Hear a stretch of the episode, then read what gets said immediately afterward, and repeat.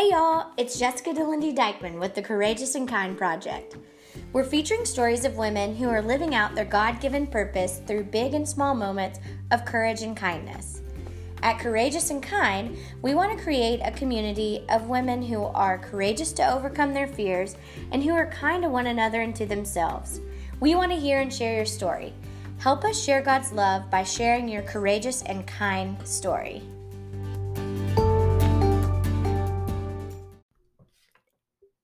Everyone. It's Jessica DeLindy Dykeman. Thank you so much for joining us on the Courageous and Kind podcast. I am excited for you to get to hear our newest interview with Shanice Gilliard. She is a friend and a coworker of my husband's. And it is so great that we had the opportunity to do this interview live and in person. And in this interview, we tackle some really hard topics. And we talk about a few current events, we talk about life events, and we talk about how the Lord is woven through it all. And I just hope that as we touch on some really tough topics about inequality, about racism, ab- about how hard our world is having and our communities are having right now. I just pray that you will take that with grace and that you will listen and reflect in your own heart what the Lord is doing and how you can love and serve those around you.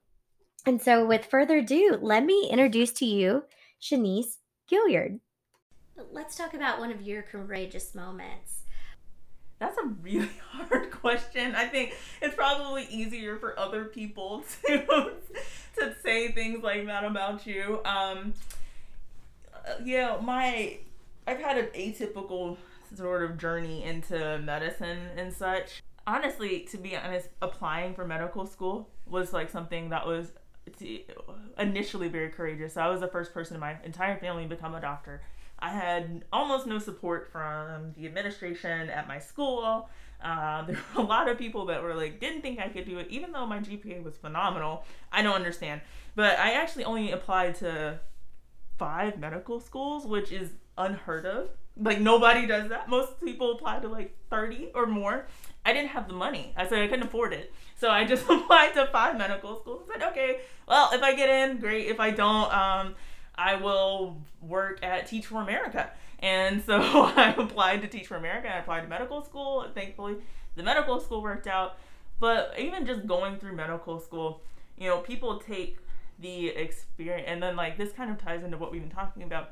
Is it was not it, my I loved my medical school. Case Western was a phenomenal place, but there were a lot of times where um, there were a lot of prejudices and a lot of people did not expect me to be there so even existing in that space felt courageous at that time so mm-hmm. you know for example patients would hand me their trays and be like oh my food service is done. Oh here. Yeah seriously i'm like sorry i'm your doctor. I don't know. I'm not touching that. It's disgusting. Like no like i'm sorry. I'm not here to take your food out. Even when i was a physician doing internal medicine in Boston, like people would be like, "Oh, can you get socks for me?" And I'm like, "I'm the doctor that's trying to save your life," and people would not even acknowledge the fact that I was a doctor. And so, like, even trying to stand up for myself, there was a time where I didn't feel safe because a patient was like kind of belligerent in my existence. So I had to actually ask someone to be in the room with that patient instead of me because I didn't feel safe. So, just being on this entire journey of medicine and fighting things and then still telling myself, no, I'm I'm I have a right to be here. It's okay for me to exist in this space. I am like I know I'm qualified. I've worked really hard to be here. That's a uh, that's challenging and like every single day there's something there's someone that's trying to invalidate like me being there and it, it is exhausting it, it's exhausting and it's frustrating and it takes a lot out of you to so I don't know. It's like a totality of just like this ex- fighting every single day. It takes courage um, and a lot of encouragement from my family. Yeah, amen. I mean, just everything you said in that just a second ago. You know, let's talk about let's talk about fighting for where you are. Yeah. And let's talk to the woman that's listening that is feeling the same way. Whether she is a stay-at-home mom, whether she going to a, a corporate office, whether it's a single woman wants to adopt a baby. Yeah. I, I mean, whatever that looks like, all of these things that when the world tells you, hey, no way, girl, Yeah. and and you have to fight for where you are because clearly God opened in his provision opened a way for you to go to medical school. Right. And you were exactly where you needed to be. And so there are so many women whether, you know, they're in the middle of empty nesting or or full tables or empty wombs. I Yeah. mean, whatever that looks like, what encouragement do you have for that woman as from your own personal experience? So two things. So um, God knows the desires of your heart, and like sometimes if some God put something on your heart that's just and that's right, then it will like no matter how difficult the journey, you will get there. Also, surround yourself with people who share your values and who are going to believe and encourage you. So when I was in college, I there were a lot of friends I stopped talking to because they they weren't supportive of my decision to pursue medicine or for there are a lot of other issues that were there but i just stopped talking to people. Like i was fine with just not if someone is not supportive of your journey to get to where you know you need to be then it's okay to give yourself some distance from negative in, like influences and people that are not giving you like the spiritual and emotional support that you deserve and no matter where you are when you talk about on your journey, we're not talking about destructive behavior, No. anything like that, but we're talking about some a, a seed of calling that the Lord has put Exactly. you in. And for people to have that doubt, then it's okay to unfollow them. Exactly. or distance yourself. And I think actually I know we don't say that. yeah no we because don't we think we have to be friends with everybody. exactly And along that theme, uh, we do. I think we have that pressure, and to be able to say, hey, this negativity is weighing me down, and I know it's not encouragement from the Lord, right then yeah, put some distance there. Exactly. Like if it's not from God, like send it back to where it came from. Like that's okay. And everybody, you know, one of the things I've also learned is that like relationships and like a lot of parts of life, um, they're seasons, right? And so like people that were with me in my high school journey aren't with me now. Like we made different life decisions. We decided to follow different paths and so we don't relate the same way so if you have like a seed like through an example out of a woman who is trying to conceive or something like that like there's so many biblical examples obviously of women who've gone through this and there's i mean now in popular culture there are a lot of women who have been very upfront and open about their struggles with trying to conceive infertility and such. And so if you've got people that are telling you one thing but you know god has told you something else then it, like you said it's absolutely you don't owe somebody the right to kind of help influence you in a negative way.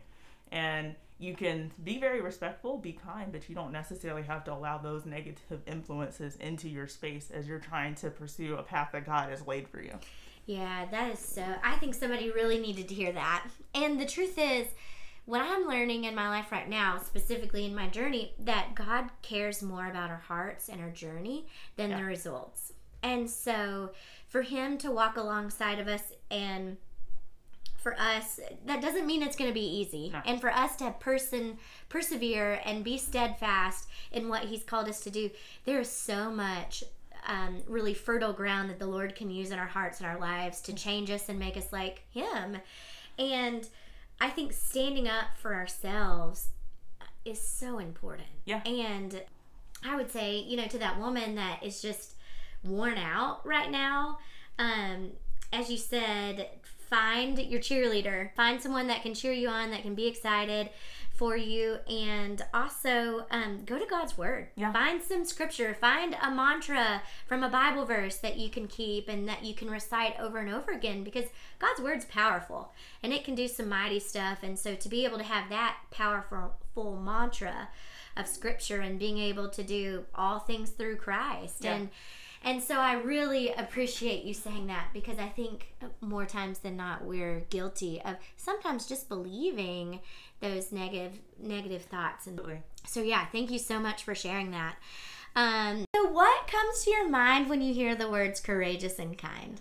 Um, so for me, honestly, I thought maybe adding another word would be compassion because I think it kind of encompasses both of those words. Um, especially when you know we're talking about when I think of courage, I think of doing the right thing even when it's not easy to do.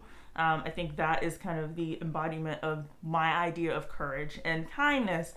Oftentimes, if you are inherently kind, um, you show courage by doing the right thing um, because it's like the kindness is at your core. And when you see wrong, you are inspired to do something that might be paradigm shifting. It might not be popular, but it's the right thing. And so that takes courage to show kindness to those that m- other people may not feel are deserving of kindness. Oh, girl, you hit it spot on. You know, that is really a perfect definition of courageous. And the importance of kindness and compassion. That really they go hand in hand, Yeah, don't they? they do. And so, um, what's really fun for us is Shanice is actually a courageous and kind contributor. And so, a couple months ago, I had called up and just said, Hey, you know, with everything going on in the world and really the fight against racism Yeah. being forefront, um, you know, I had just asked her, uh, how how can we bring that compassion into our lives? How can we meet a hurting community? How can we help?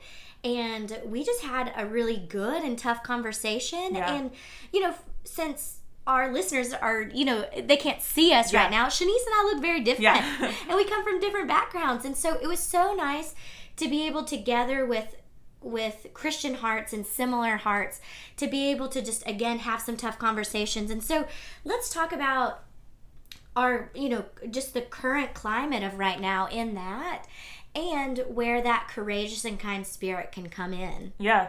Um, so I think I'm going to skip ahead for one with one Okay. question because I think it ties in really nicely. So one of the things that you asked me was who do you admire and why?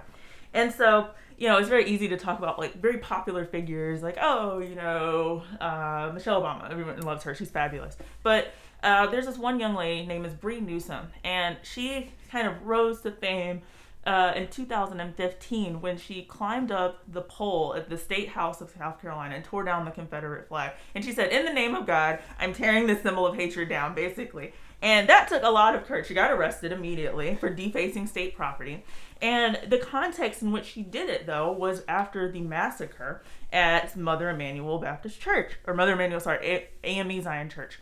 And essentially, her father's a pastor, or was a pastor she's been a musician and an activist a long time, and she saw that that flag flying over, basically in eye shot of a terrible at- atrocity against humanity, where people were murdered in a church while they were praying.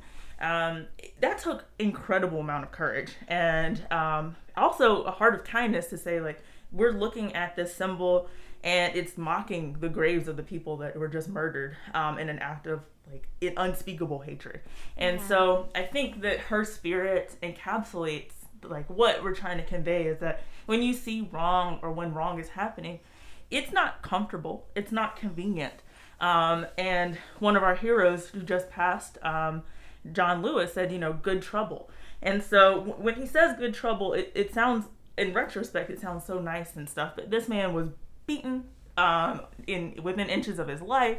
He was arrested so countless number of times. Like I I was reading his you know biographies and watching movies about him. He was arrested so many times, but because he knew that in his heart he was doing the right thing, history bore him out as a hero. And so when you're standing up for righteousness, it won't feel right at the time or won't feel good. It won't no one's going to reward you. No one's going to pat you on the back, but doing the right thing eventually does pay off. And same with Jesus. Like if we want to reflect like no Jesus like knew that they were going to kill him the day he started his ministry. Like he was very aware of that. Um, same with most of the disciples and even the early um, the early Christians, most of them were murdered for their beliefs at the very beginning. Like, but they still knew that they were right, and so their reward wasn't on earth, but their reward was in heaven. There's so much truth in everything you just said, and just taking a minute to dissect that. And I think about a couple things. I think one, you talking about Jesus and his ministry and what he was called to do. Yeah, And as often during the Passover season and during Easter, we read the Last Supper and Jesus washing this the feet of the disciples. It up until last year, I had just read that very, you know, and had understood, but it wasn't until I had really thought about Jesus getting down on his knees and serving Judas. Yeah. And knowing that Judas Iscariot was about to um, betray him. Yeah. And so I think, you know, when we talk about love our enemies and um, love God and love people, that that compassion and that courage and that kindness comes out. And so what are your recommendations for, you know, as we bridge the gap and and working to find I think the word you used was allyship, right? Yeah. Okay, so talking about that, how does that courage and compassion, you know, fall into place when we're able to um, show people God's love and start to have conversations and really start to help people that are different from us and Yeah. love people that are different. Yeah. So um, there are two things that um, before I start is one of the quotes I think from Martin Luther King is basically the the Sunday hour is the most segregated time in America, and I think that is probably almost as true now as it was in the '60s. There's some integrated churches, but not really, and so. There's also this Veggie Tales episode that I watched when I was a little kid about who is my neighbor, and it was they the, all the vegetables they all kind of looked the same and then there were these two really really fat gourds that were like on this journey with these other vegetables and everybody was like oh i don't want to hang out with them but it turns out they were essential to save the life of everybody on the ship. So i use that to say that when people ask about like being allies for communities that are hurting communities of color um, it really is an intent there's an intentionality behind it you know a lot of people have you know probably taken baby steps out of their comfort zones by even saying black lives matter which to me is like kind of like one of those things to just affirm the fact that someone's life is worth living is just like it's hard for me to even see how that's a debate right? Because it's like wait of course what do you mean? Like i don't understand. Um, but i think also um, if you don't have friends that don't look like you then uh, as much as that's you know a reflection of the environment you might have been brought up in a very isolated community. If you no longer live in an isolated community it's you know i'm not saying just go out and find people to be friends with but like you should definitely strive to show the same amount of kindness and respect to people that don't look like you. Go out of your way honestly if you feel that hey you know what? All of my kids friends don't look like him then your kid is also going to grow up with the same very narrow lens and they're going to have to learn how to break that later. And so I think, you know, inviting people over, making people feel incredibly comfortable. And then when if people tell you something, believe them. So if you say, you know, if I step on your foot and you're like, ow, that hurt, and I'm like, oh, well, you'll be okay. That's not the response you're expecting, right? So similarly, when someone says, "Oh no," like when you said X, that was not that was an unpleasant thing or that was prejudice, you say, "I'm terribly sorry. I'm going to try to do better." So mm-hmm. acknowledging when you hurt somebody, because a lot of I think part of the response that we're getting, like this backlash show movement, is partially people don't want to think of themselves as bad people inherently it's a very hard thing to look at yourself in the mirror and say i did wrong. That is not mm-hmm. a pleasant experience. Conviction is painful. And so like when paul was it paul? Was saul and he was struck blind on the ground. Mm-hmm. Like that was not a pleasant experience for him. He had to see all of the sins that he had committed against god's children for a his entire lifetime when he was out there persecuting christians. And so you have to be open to the fact that you might have done some terrible things to people mm-hmm. and you have to be okay not okay with it and you should not be okay with it but then you have to go one step further and right those wrongs mm-hmm. I think the other thing, you know, when you talk about doing terrible things to people, I think sometimes with our prejudice that sometimes you don't even know you're doing it. Yeah.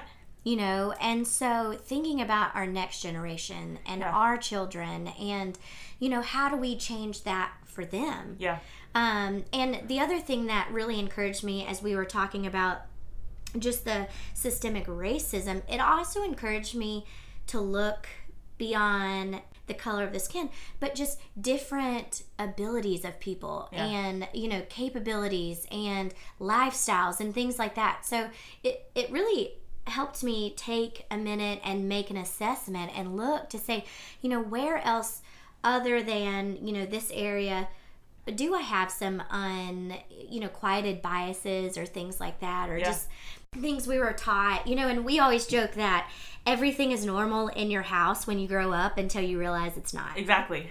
Yeah. And so, what would you, you know, bringing in that kind and compassion and and the Lord's love, and you know, even I think the best part about it is nothing, no one is beyond God's reach. And you said, I mean, Saul, and now we know him as Apostle Paul. I mean, he talks often about that and just about how unworthy he was of of God's grace and His love, Yeah. and you know, we stand in that too. So. What would you say, you know, to someone that's listening and they're like, "Oh man, you know, I'm guilty of Yeah. that and and maybe I didn't intentionally do it, but I did it." And I think too, um, let's just talk about this. Unintentionally, there's people that that we're around and they make jokes Yeah. or they'll say something off color or Yeah. offhanded. Um, and we don't stand up. Right. And so I think that is something that we have to examine as well. And even this is maybe a step further, but I think about the music and the media and TV shows and the and the videos that we consume. Yeah. Paying attention to or, or just being aware of what we're consuming and and not just for us but our families too. No, you brought up a lot of good, really good points. Um, and so there's, I'm gonna first touch on like the, the media and stuff that you consume. So it's very, very easy, depending on what you're watching and what you're listening to, to believe one certain narrative about certain kinds of people. And if, yeah, this is probably a very delicate subject, but I think you have to be very judicious with what you read. And I try to, even when I'm reading media or something like that, I try to actually have a very diverse um, group of readings. Like, I mean, not necessarily endorsing any media outlet, but I mean, I do try to read source journalism, like real source journalism, not opinions, because I don't really care about what other people think. I want journalists that give me information and then I can make my own informed opinion. That being said, I do think that if someone lives in a bubble, you can really feel like the struggles of people that don't look like you are worlds apart, even though they're next door to you.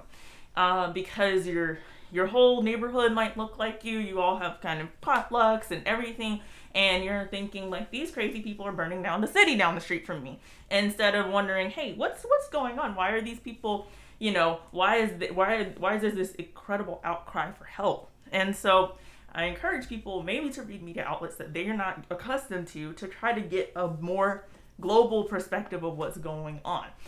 Well, and I think too, like uh, I really appreciate that you tagged. I think what everybody's been talking about in our media and our journalism, and um, again, we had mentioned you know unhealthy biases and just underlying biases that we may not even know we have. And what we have started to make a practice at our house is we'll look at different articles or the media or um, the newspaper or whatever, and then when it's a big topic, we have gotten where um, my husband and I will go back and we'll open up the Bible. We'll Google Bible verses on different Yeah. topics and just do a, a concordance search or a topical, um, by you know, biblical search. And the Bible is very clear on many things, and I mean gives guidance on a lot. Yeah. And so that has been really great for us to say, you know, what does the Lord say about this? And as you as you said, the Bible talks about weeping with those who weep and feeding the hungry and caring for the people um, that are hurt and the orphans and the widows and, and the poor. And just one of my favorite um, verses is in First Timothy, and it talks about it's from Paul, Yeah. and he's talking to um, Timothy, and the um, Bible verse says, "Command those who who are rich in this world to do good with their wealth." And so often we're like, "Well, we're not the rich people. You know, it's the person next door. Yeah. It's the person in the next neighborhood or Right. whatever." But the truth is, as Americans, we are wealthy. I mean, we just have so many um, resources and and just different things at our fingertips that most people across the world don't. And so I just encourage people that whatever that wealth looks like for you, regardless of your economic status or anything like that, that we just do good deeds. Yeah. I mean, and that we take the resources and the time and the talents that we have to do good for the Lord and to use to be courageous and kind and compassionate. And I think that love your neighbor piece will come easier to us when we do that. Yeah, and I think also, you know, if you're in a community where you have the ability to be involved with city council and something like that, you can also push your local leaders, right? Because we have a lot more power over them than we, you know, than our national and state leaders. Um, to do the right thing as well, right? So, like you said, the compassion for poor people, like it breaks my heart. I, I've not lived in a big city per se um, for a long, you know, this is my first time living in a big city, and the number of homeless people that I pass out, like I feel so bad because I, I used to have little snack packs with little, you know, like a couple dollars and some snacks and some water and stuff to hand out to homeless people when I ran into them. But um, just due to my call schedule, I haven't had the chance to do that right now. But I think that, you know, our we could also challenge our cities that like are wealthy and that somehow can't find the money to take care of those poorer neighborhoods or people that need resources that aren't empowered to advocate for themselves even if you don't have the financial resources. Maybe you have a resource of time and mm-hmm. you can spend time advocating for those who don't have a voice or don't feel empowered to use their voices to impact change in their neighborhoods.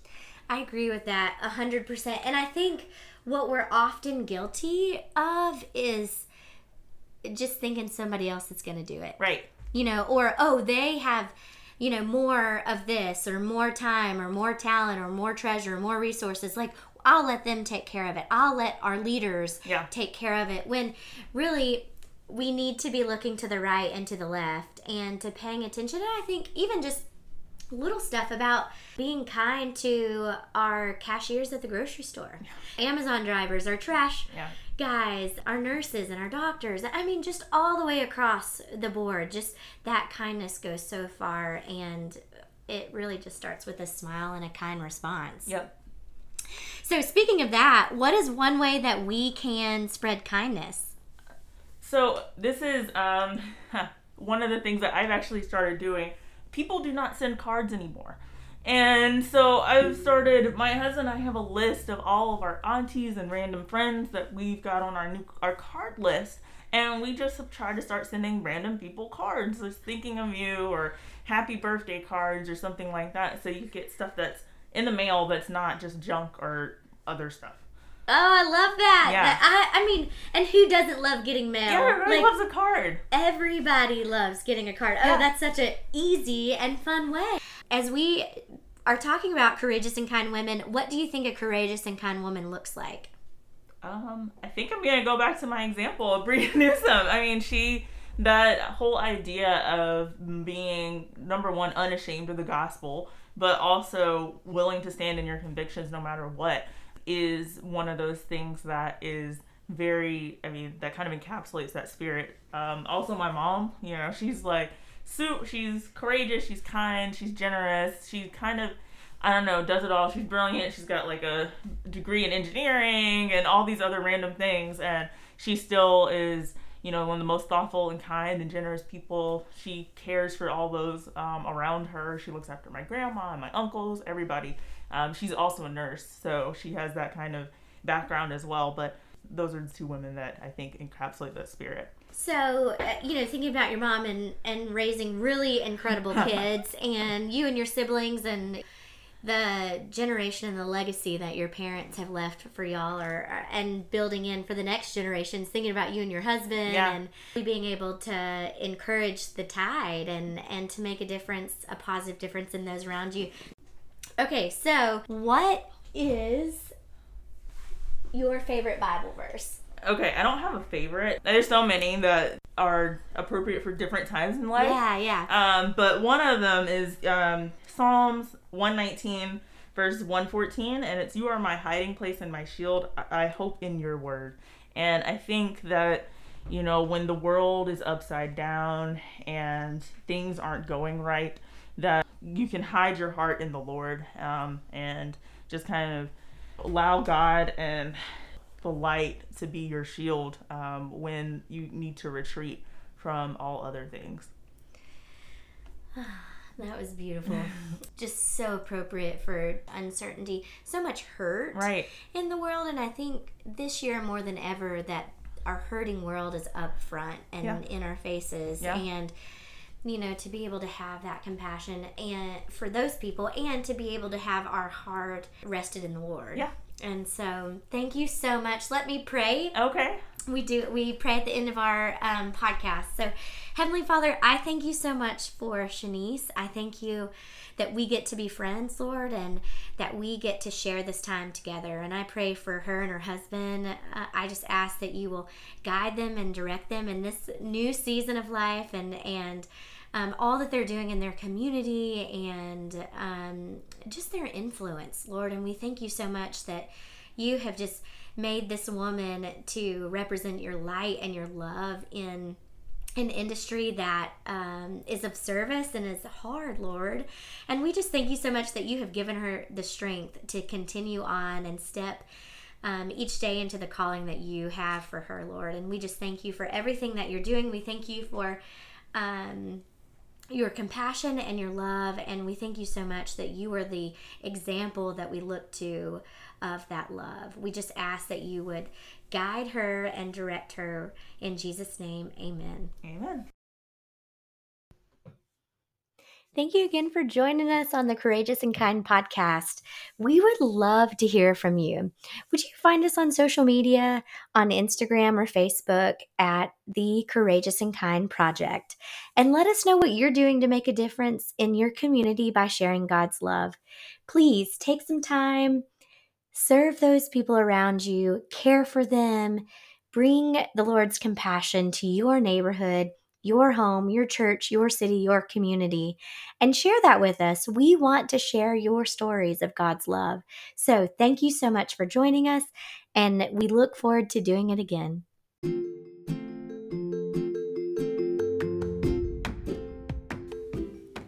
Thanks again for listening to the Courageous and Kind podcast. If you have a story you'd like to share or know someone who does, please visit courageousandkind.org. Be sure to check out the Courageous and Kind Stories tab. Take a moment to subscribe to our podcast and like us on Instagram and Facebook at the Courageous and Kind Project.